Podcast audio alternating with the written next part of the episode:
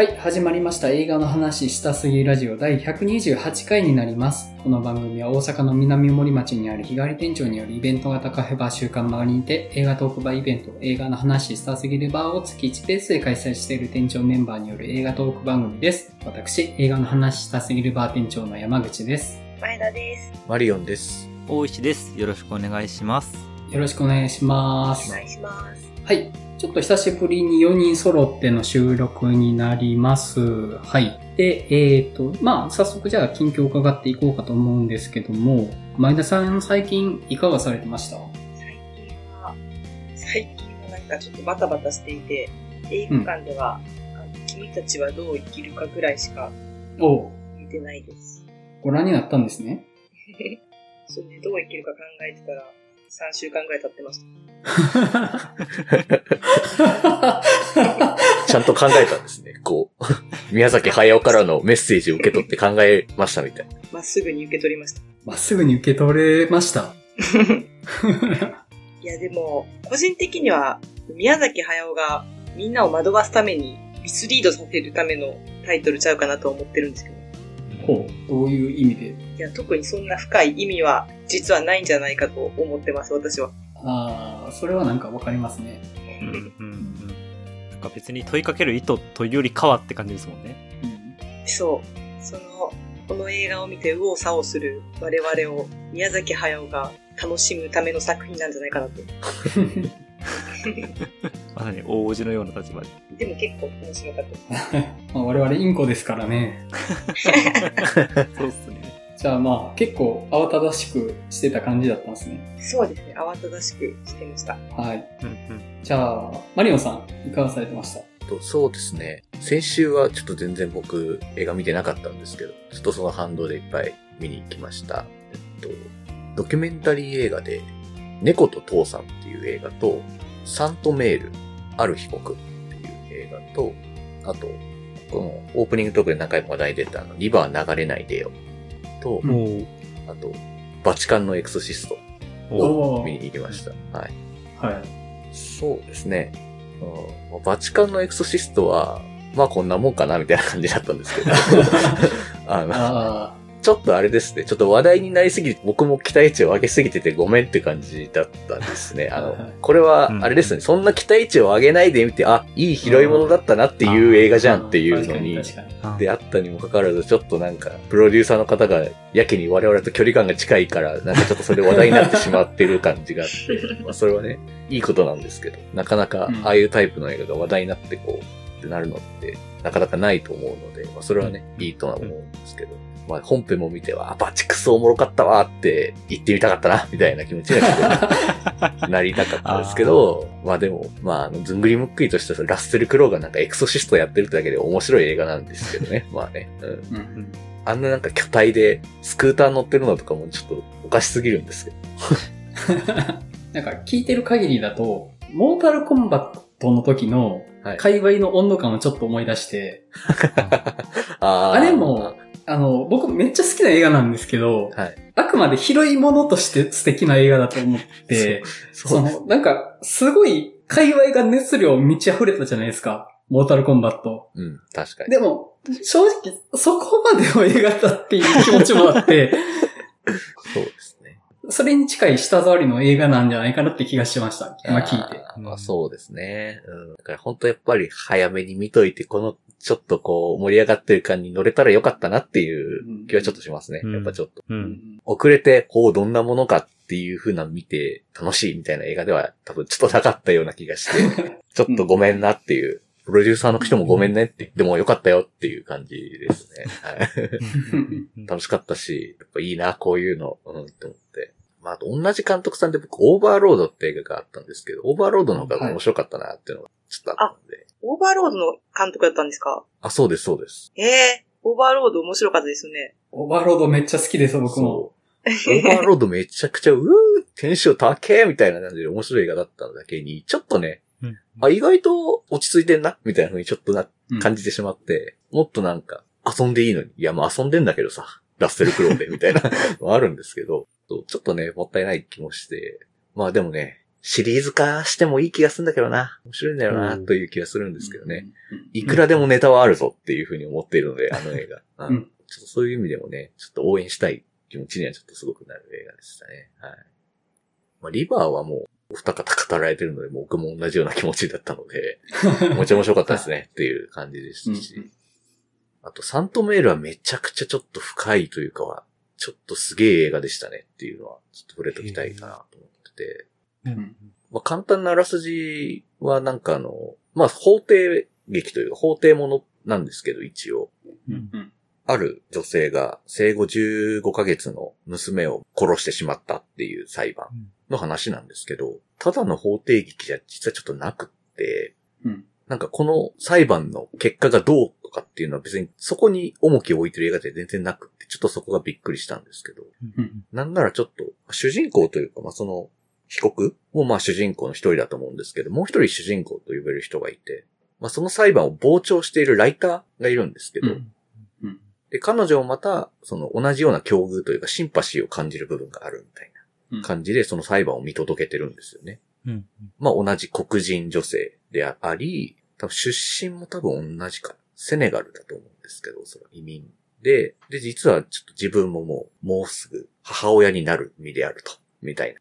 うん。という、まあ、そういうライターが主人公なんですけど。で、ちょっと母親との関係もちょっとなんか、あんまりうまくいってなさそう、みたいなところとかもあって、なんかそういった不安みたいなのがこの裁判を通じて浮かび上がってくるみたいな風な作りになってて、うん。まあいろいろ、いろんな境遇の人が出てくる中で、なんで私たちはこんな不安に苛まれているのだろうかみたいなものにこう焦点を当てていくみたいな映画になってて、でそのなんかテーマとかその構造の浮かび上がらせ方っていうのがまあ結構すごいなっていう。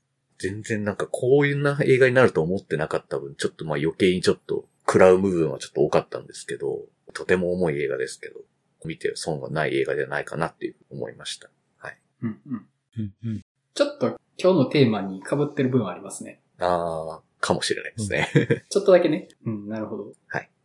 はい。じゃあ、おいさん、いかがされてました？そうですね。映画としては今週はイノセンツぐらいかなっていう感じではあるんですけど、うん。ちょっと広くエンタメって分けるとって、小説を久しぶりに読みまして、ほあの、芥川賞を受賞したあの、ハンチバックう。はいはい。あ、で、あ読みましたか？あ、はい、そう、あの、前田さんからもちょっとご紹介というか、これいいですよっていうのもお勧めいただいてて、そう、大石さんの話を聞きたくて。いやー、面白かったです。あの、ハンチバック。面白いですね。面白かったです。山口さんとか呼んでほしいですよね。あー、そうですね。山口さんの感想もできると思う。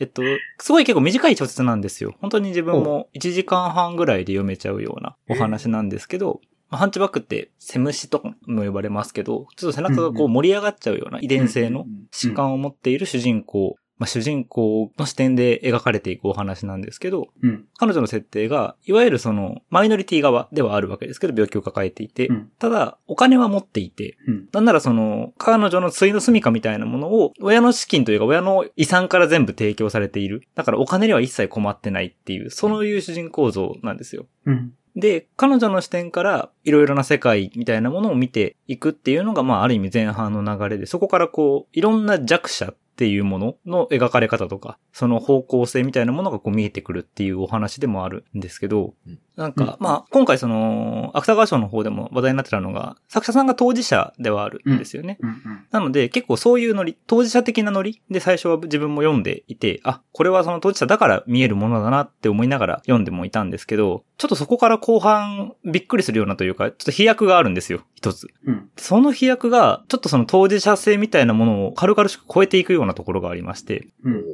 その当事者的なものっていうところだけではなく、フィクションっていうものの力というか、フィクションだから描けることと、フィクションなので描いてることみたいなもののその境界線みたいなものがだんだん見えてくるような感覚があって、結構その最後のラストは、えっと、芥川賞の選考でもちょっと議論にはなったらしいんですけど、うん僕は結構この小説においては支持派というか面白かったなというふうに考えています。うんあの、ちょっとネタバレがすごく難しいので、あの、読んでくださいとしか言いようがないんですけど、はい。うんなるほぜひ、お二人とも呼んでください。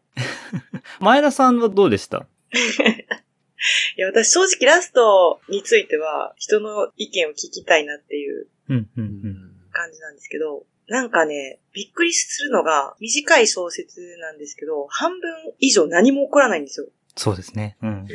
ずーっと主人公の、こう、主人公が考えてることをつらつらと書いてるような内容で何も起こらないんですけど、なんかすごく面白くて、なんか、書いてることは、なんかすごいこう、季節な言い方で言うと、まあ、ちょっと重たいようなことを書いてたりもするのに、すごい軽やかな印象があって、なんていうのかな。すごい視点を本当に振り回されるみたいな自分の中のうんいろんな社会に対するいろんな視点をすごいいろんなとこに振り回されて読むような小説で、全然違うのに作者と話してるみたいな気持ちになるっていうか、ああ、ちょっとわかります。うん。ね なんかこう、何かがすごい近いとかそういうことでもないのに、すごい作者を近く感じるうん、うん、うん。ような、本当不思議な小説なんですよ。えでも、すごく、なんて言ったらいいかわかんないですけど、このメンバーで話したら楽しそうな小説ですよね。うーん、そうですね。確かに。ーえうんそうーちょっと気になってきましたね。気になるでしょう。ここまで言われたらめっちゃ気になりますよね。そこまで言われたらね。いつもね、思うんですけど、皆さん本当におすすめするプレゼン力みたいなのが皆さんすごいので、めっちゃ見たくなるし読みたくなったりするんですけど、毎回。うん。そう。で、多分その当事者ものというと結構重たい小説なのかなってさっき前田さんもおっしゃってましたけど、イメージ持つと思うんですけど、めちゃくちゃ本当読み口軽くて。うんなんていうか、主人公の考えてることの、その、なんていうかな。軽やかさという、軽やかさじゃないな。ちょっとこう、皮肉向いて、斜めに見てる感じとかが、そんなに重たく、重たくないなんか、言葉の選び方が、まあ、見事だなって思うんですよ。うん。うん。ちょっとだけ一個例を挙げると、あの、サラリーマンとか主婦っていう職業に対して、プルダウンで選べる職業って言うんですよ。あ、その表現は見たことなかったな、みたいな。そう、そこに、その肩書きを、ね、なんかこう、自分がこうお金を出して手に入れたみたいなうん書き方をするんですよね。そうそういうのがすそうそうごい面白くて、そう。面白いですね、それ皮ね。肉めいてるし、うん結構毒舌な感じなんですけど、うんすごいユーモアに溢れていて、うんうんうん。あの、すごい豊かな人なんだなって感じさせられますねあ。作者の方が。そうですね。すごくわかります。言葉の選び方は非常に見事だなと思いました。はい。うん。うんそう。なんかすごくこう、え難しい。なんかね、題材的にすごい言葉選びは難しいんですけど、うん。うん、なんか遠いとこにいる人の話とかじゃなくて、うんうんすぐ目の前にいる人だと対等に話してるみたいな感覚で読める、読めるんですよ。